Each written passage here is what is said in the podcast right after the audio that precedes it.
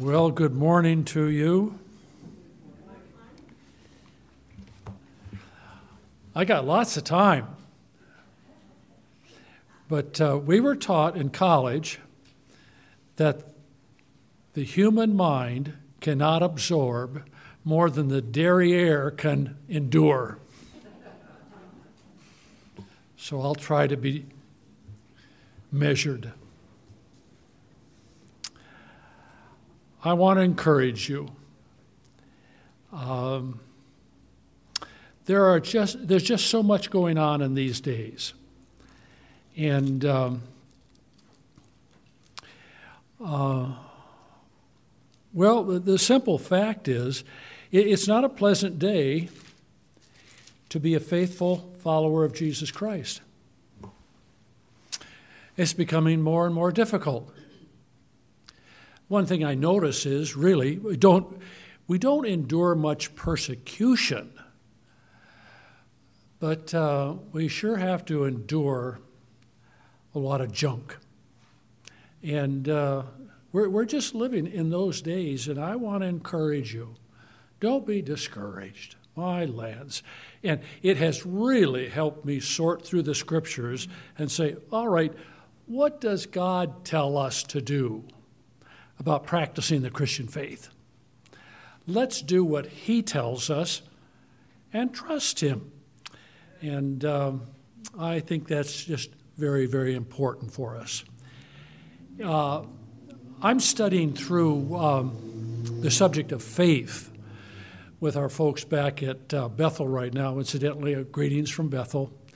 We are so glad to know that Columbia Falls is up here we enjoy your fellowship in the gospel. And incidentally, you know, we've got a special Christmas thing coming up. I didn't see that in your bulletin, Chuck. You made the announcements, Chuck. All right, let's not be weaseling out of this. I don't know what the date is, but we're getting together on a Sunday evening. We did it last year. Matter of fact, we met up here. Remember that? And uh, everybody brought some special music or something. Remember, you sang that night, Chuck. You remember that? Yep. And uh, Charlotte and I are getting the uh, has-beens together again to uh, put together a music number, and we're meeting down at Bethel this year. So uh, be sure to get that on your calendar. We we just enjoy those evenings of fellowship together, and I think it's really important for us. Um, one of the things we lose track of and I think don't enjoy is don't observe the benefit of it as much as we should is the fellowship that we have. Um, I get to church 20, 30 minutes early because I like to chat with the people. That fellowship is important. And down at Bethel, we've done something that, oh man, it's, it's just, it's bordering on apostasy. Uh, but it was last year, I think, that some of our uh, older folks said it's really hard for us to get out in these winter months at night, but we don't want to miss church. So, what we did was we have an afternoon service. We started doing that. We have our morning service, and then we all bring our lunch and eat. And it's a delightful fellowship time. And then we have an afternoon service. And we liked it so well that when summer kept, came, we kept doing it. And it's uh, really, really a blessing. Um, sometimes it's hard to determine what's a good idea and what's a, apostate. You know, we get so tied to our traditions. Well, I mentioned that I'm going through uh, Hebrews chapter 11 right now with our folks back in Bethel. And uh, we're studying the subject of faith. And I have just really, uh, Bruce, with you, the, the, study time is far better than the teaching time. And I'm really, really enjoying that. And um, I'd like to give you just a little spin off of that. Turn with me to, to Mark chapter 4 this morning, and we're going to look at uh, one of the stories of the disciples' experience. In Mark chapter 4, we'll be looking at verse 35 through 41. And before we do, let's bow in prayer and ask God's blessing on this time. Our Father, as we open your word together today, I pray that by the Holy Spirit, the truth of it would just kind of jump off the page and into our hearts. Apply it to the place each individual needs today as we look at the topic and subject of faith. We ask it in Jesus' name. Amen. All right, Mark chapter 4, we'll begin reading at verse 35. Oh, incidentally, uh, a good title for today's message is Get Back in the Boat. I took, when I was pastoring back in uh, Belmond, Iowa, uh, I used to often go on fishing trips up in Canada and in the boundary waters. And a bunch of the men in the church said, Take us fishing in the boundary waters. So we thought, well, we'll put together a father son thing and we'll do that. And uh, we went up into the boundary waters, and there's a lot of stories I could tell you about that particular trip. But the one thing that kind of sticks in my mind uh, Ronnie Brooks, one of the men, and his son Stephen came. Stephen was one of Paul's close friends. And I don't remember all of what was going on, but I remember they had stopped on the shore in their canoe, and Stephen had gotten out of the canoe, and Ron wanted to get out and get fishing. And I could just hear him hollering at his point, as his, at his boy saying, Get back in the boat! he wanted to get out and get fishing. Well, we're going to find the disciples in a boat today. Verse 35 And the same day, when the even was come, he said unto them, Let us pass over unto the other side. And when they had sent away the multitude, they took him even as he was in the ship, and there were also with him other little ships. And there arose a great storm of wind, and the waves beat into the ship, so that it was now full. Now, please stop and think about that. It's after dark. There is a terrible storm on the Sea of Galilee. Galilee is known for this, just terrible storms coming up. And it was probably you know, something like three to five miles across that lake. It's a very sizable lake. And they get out there, and this storm comes up. This has reminded me of my trip to the Boundary Waters with those guys.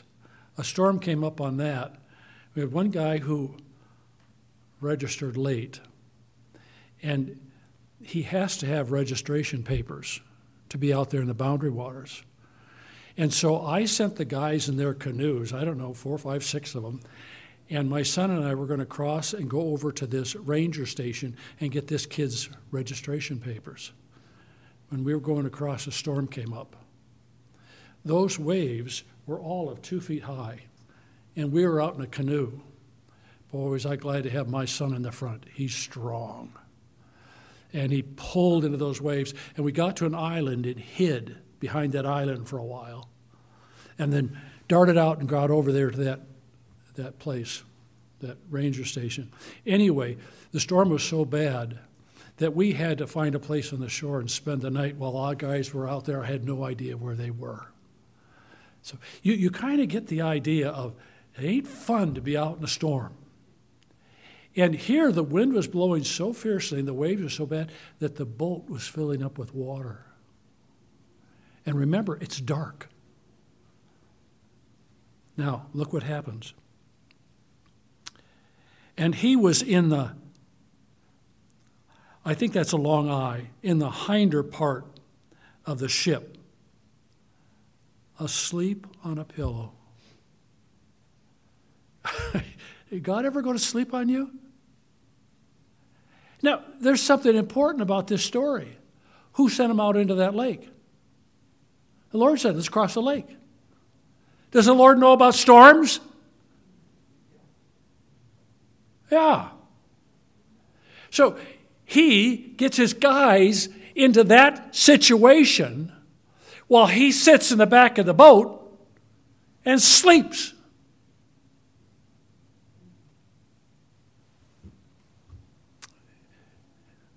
Now, you would think that when these guys are doing the work of their Savior, obeying Him, and sacrificing for Him, that He would ease their journey. Wouldn't you? I mean, you know, in, in context of what we were talking about in Sunday school this morning, Bruce, why do the heathen prosper? Well, God's people endure such difficulties. There's a lesson to learn here about God. Learn it.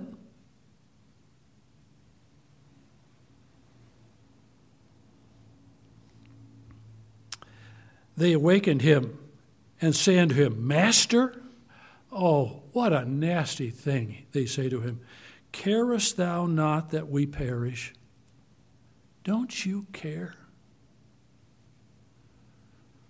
Have you ever been in a place in life, you know? You say, doesn't God care? Now, the, the applications to this are so broad, and I think intentionally broad. The things we face personally in our careers. Does God really care? Or is He asleep? The things we face in our families the, the, the, values that we have come to cherish and, and covet in our families. And those things become challenged and our families become separated. Doesn't He care? Yes, He cares. I tell you, the one thing I come to, one of the things I come to in life is it's real. It's just plain real. Carest thou not that we perish? And he arose and rebuked the wind and said to the sea, Peace, be still. well, later, these guys are going to be saying, Who is this guy that even the wind and the waves obey him? They're just getting acquainted with him, and let's face it, we're just getting acquainted with our God. We're just getting acquainted with him. And we get acquainted with him through his word and the circumstances of life. It can't be short circuited, it can't be hurried up, and there's no other way. Peace be still. And the wind ceased, and there was a great calm. Can you imagine what happened in their hearts at this particular time?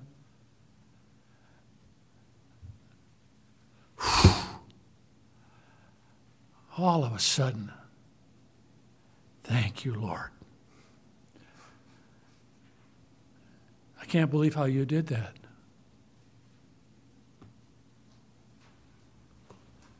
And he said unto them, now, notice the rebuke. Now, they rebuked him for his sleep, he rebukes them. Why are you so fearful? How is it that you have no faith?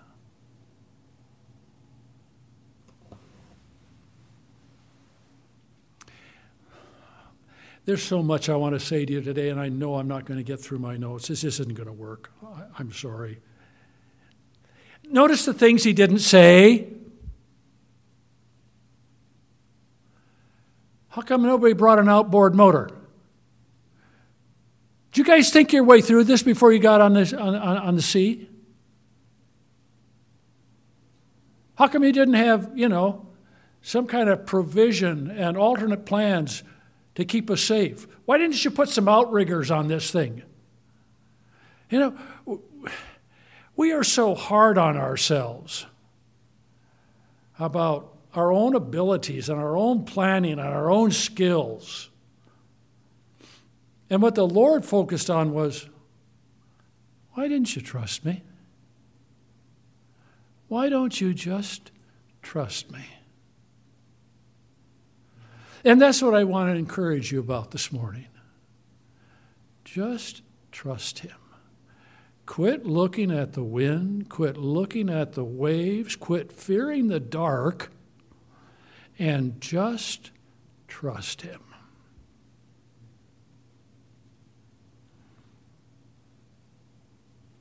Now, the word fear is used again, but I think it's used in a different context. Verse 41.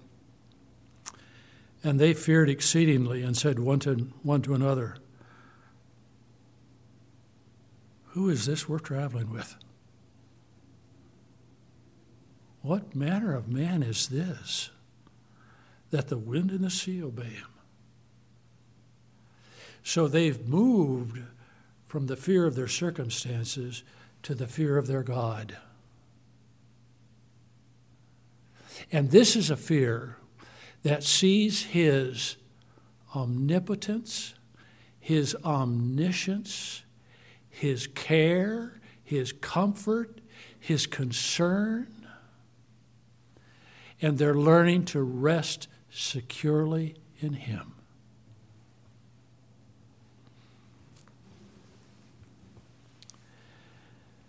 We begin to think that the key to Christian success is all kinds of sophisticated and erudite knowledge and plans and ambition and goals and all that kind of stuff. And the real key to success is to trust Him. That incredibly simple. Faith is the beginning of our relationship to God. And faith is a very, I, I, I want to not be too exclusive here because there's other things, but faith is a very important part of our continued relationship with Him. Just trusting Him. Abraham's beginning of his experience with God was by faith. We find that in Romans chapter 4. Abraham believed God, and it was counted unto him for righteousness. Don't overlook that. That is the initiation of everyone's experience with God faith.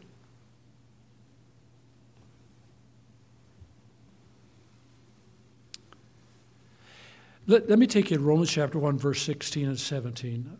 I, I want you to see something there about faith.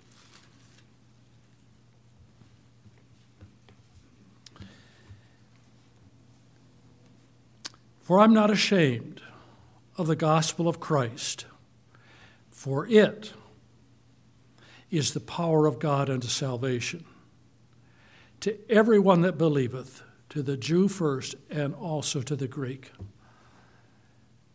Now, this great apostle, Paul, bless his heart, we learn so much from him.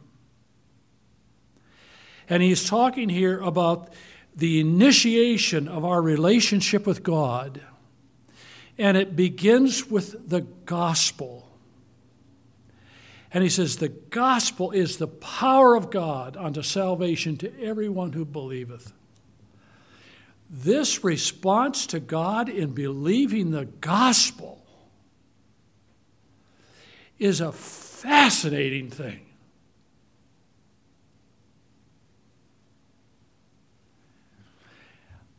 I don't know as we will ever, Bruce, again, I, I just so enjoyed your lesson this morning. I don't know if we'll ever understand this. But each one of us who are here today, washed in the blood of Jesus Christ, are here because we heard the gospel and believed it.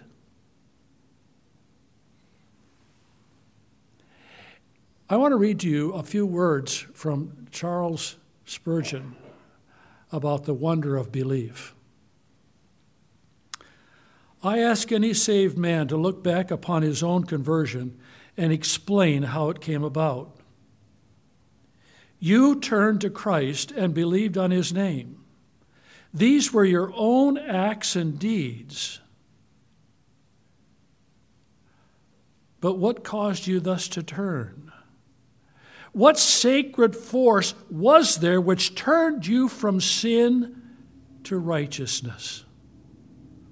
Do you attribute this singular renewal to the existence of something better in you than has been yet discovered in your unconverted neighbor?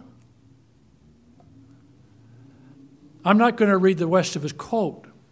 I just want you to see that some of the finest minds through the history of Christianity have been absolutely amazed by the work of the gospel.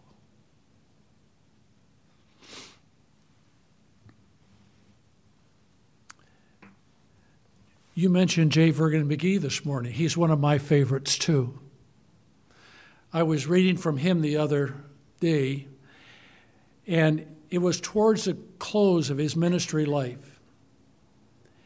And he said, I no longer preach to defend the gospel, I preach to proclaim it because it is the power of God. God his Word and the Holy Spirit do the persuading through His Word. That's not our job.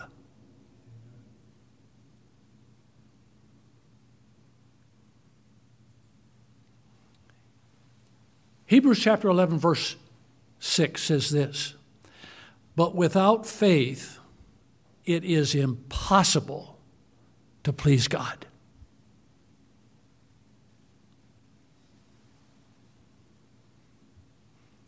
Do you understand how much He appreciates your expression of faith?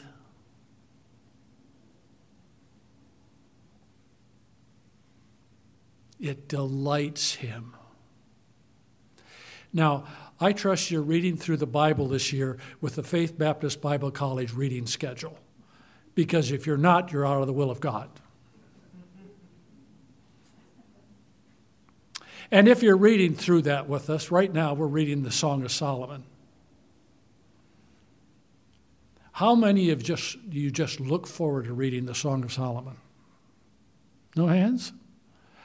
Some of you do. Some of us are embarrassed by it.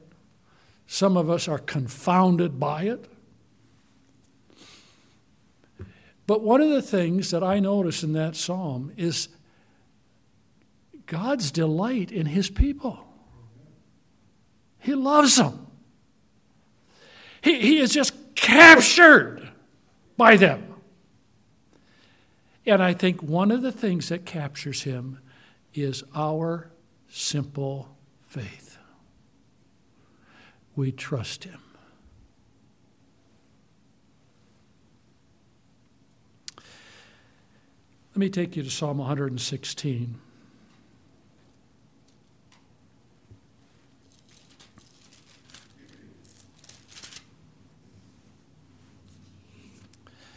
I, I'm just really, admittedly, and it's my own immaturity, struggling with some things in my work life right now and trying to keep my attitude right.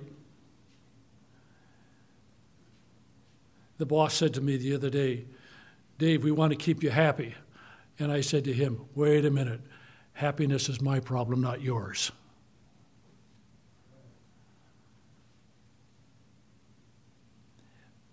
But I'm hopefully learning to trust him in some ways I haven't trusted before. But look with me. This is I, I, was just looking for some encouragement yesterday, and I turned to Psalm 116 and read it. Yesterday or the day before. And this verse popped out to me. Verse 6. The Lord preserveth the simple. I was brought low and he helped me. And uh, when I see something like that, I always want to check it out in different translations and stuff like that. And there are a couple translators who take this word simple and insert the Lord preserveth them who have a childlike faith.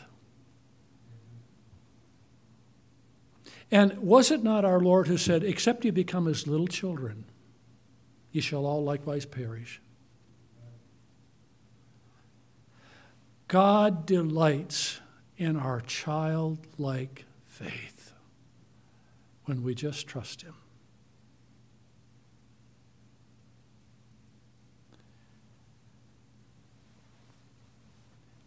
I remember years ago, we were on my way to my mother's father's farm up in northern Wisconsin. We went there quite often because Grandma had died and somebody had to keep an eye on Grandpa. And we just got into one of those thick Midwest fogs. This is up in Rusk County, Wisconsin, the poorest county in the state, rural, nasty. And we got into a fog that was incredible. And we had an old Plymouth at that time, I remember. And uh, of course, us kids are sitting in the back seat, and mom and dad are in the front. And I'm not exaggerating, it was dark. And dad had to open the door and look out the door to see the dotted line down the center of the road to see his way. And I'm sitting in the back seat, no fear, because dad's at the wheel.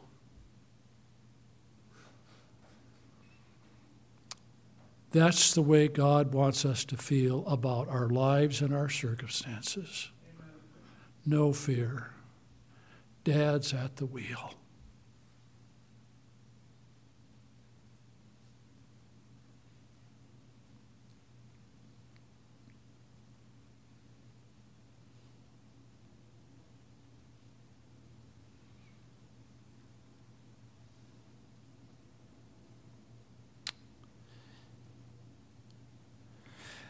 Let me take you to John 21.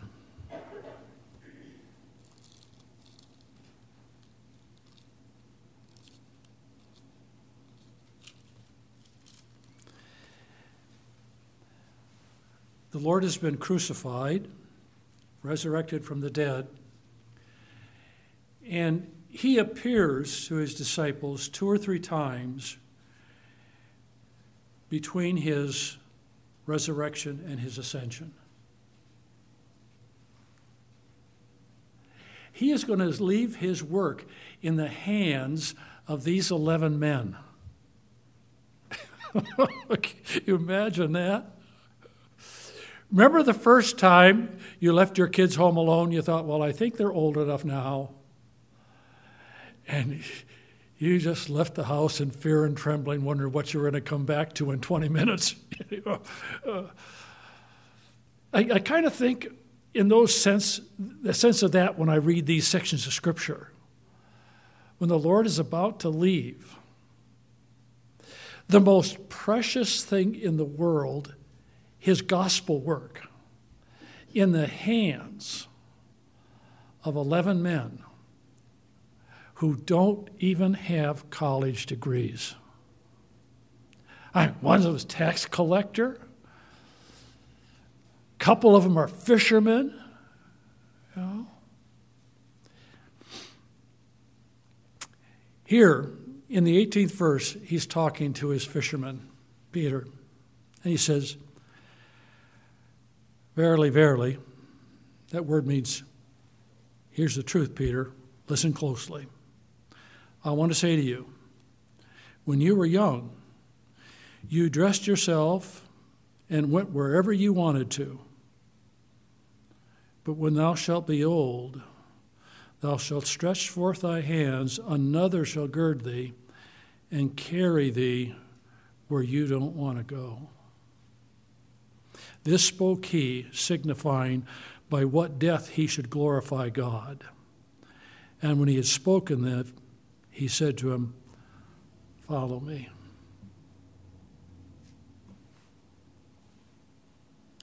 Did you ever watch that uh, Disney movie, Aladdin? I always think of that movie when I read this text of Scripture. Who was, who was the little princess? Jasmine. Well, Aladdin and Jasmine are running away from their enemy. And I think they're about to jump off a roof. And Aladdin holds out his hand to Jasmine and says, Trust me.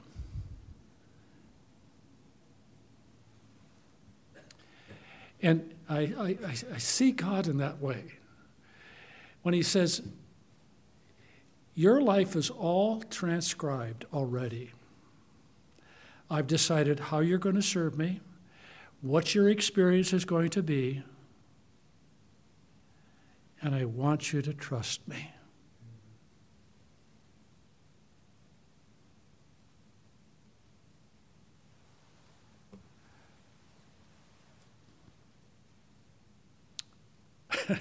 we, we, we see Peter so well in this story. Look at verse 20. Then Peter, turning about, seeth a disciple whom Jesus loved following them, following, which also leaned on his breast at supper, and said to the Lord, Which is he that betrayeth thee? All these to identify, we're talking about John. Peter, seeing him, said to Jesus, Lord, what about this guy? Now, Lord, I want you to be fair. Don't you be asking something from me that you're not asking from the rest of these guys. Don't we look around that way? Lord, how come it's going this way with me? What about him?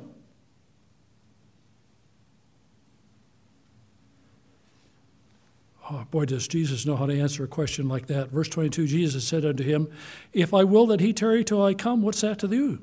Follow me. Trust me. He says, I got a plan for John's life, I got a plan for your life. They aren't the same. Trust me.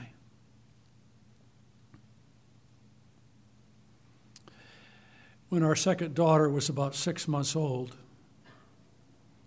she picked up some kind of bacteria. Was in the hospital for a couple days. Brought her home, and she got worse took her back to the hospital. She got something worse in the hospital than she had when she went there. She, about six months, wasn't it?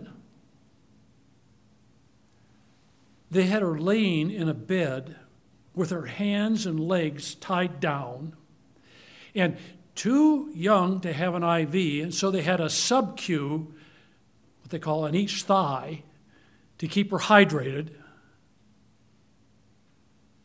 And it went on for days.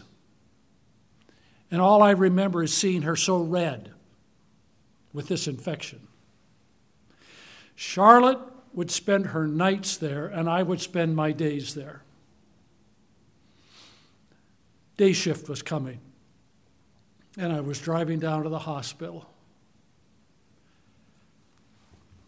And I'm pleading for the life of my daughter.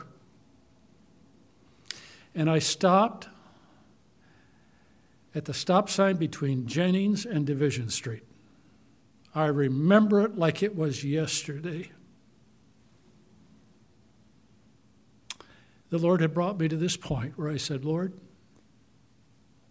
thank you for Christy.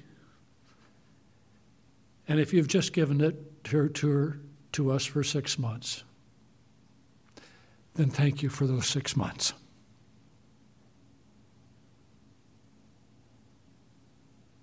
Just trust me.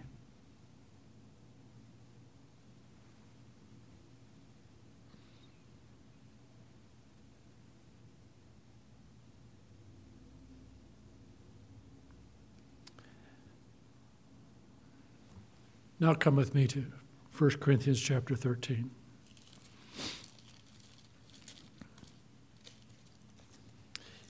You know, I plan all these things out and I have all my notes written down here. I can't even follow my own notes. 1 Corinthians 12 and 13 are very interesting. They talk about spiritual gifts. And we get all, all wrapped up in spiritual gifts and our abilities and our plans and our programs and all that kind of stuff. This really sets us straight. After talking about all these spiritual gifts and all these things, Paul tells us all this stuff is going to pass away. And in a sense, it was very important for the infant church, but it's no longer important. And in verse 13 of chapter 13, he says, Now this is what abides faith, hope, and love. These three faith, hope, and love.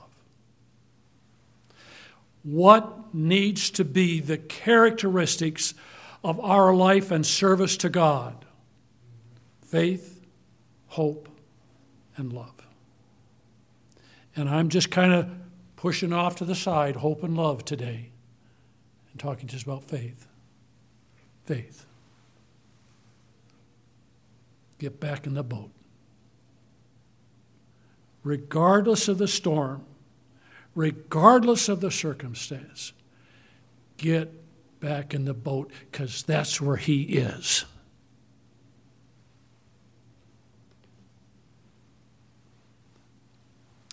I wanted to conclude this morning, our time is gone, with another story that he tells about faith in Luke chapter 17, verse 5 and 6, where he says, If you had the faith, Charlotte, would you bring me that hymnal? I need it. If you had the faith of a grain of mustard seed, thanks, Larry You'd say to this sycamore tree, Be uprooted and cast into the sea, and it would happen. Now, I've puzzled over that parable for a long time, or that story. I'm not sure I understand the whole thing. Matter of fact, I know a lot of things I don't understand. But I think the point is this He said the faith of a grain of mustard seed. He picked about the smallest thing he could identify that they could understand. And I think one of the things he's telling him the issue is not the size of your faith, but the exercise of your faith. Trust me. Just trust me. I want to conclude with a poem. It's a hymn. You won't find it in a lot of hymnals anymore but you'll recognize it, okay? Trust in the Lord with all your heart. This is God's gracious command.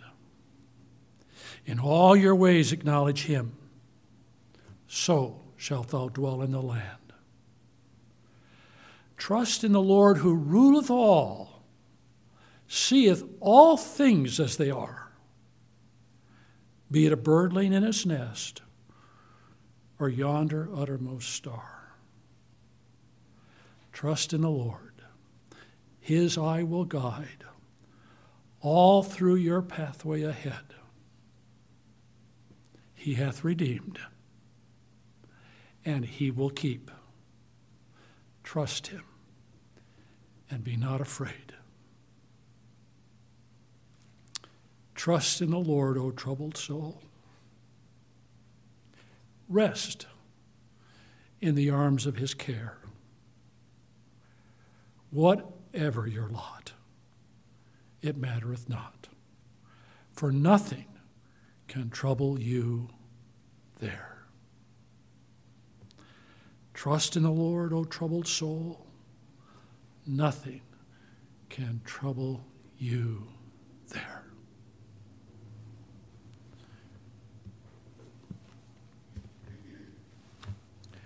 Bruce, I know you love that little granddaughter of yours. I hear you talk about her.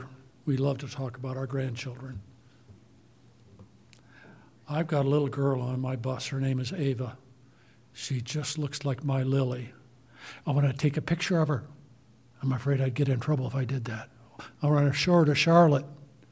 And I see her get on the bus. I just want to take her in my arms and hold her. And as tender as your hugs are on that little granddaughter, God holds us next to Himself more tenderly each day and in each circumstance. I know some of you here, and I know you got some junk going on. By that I mean some tough circumstances. Trust Him.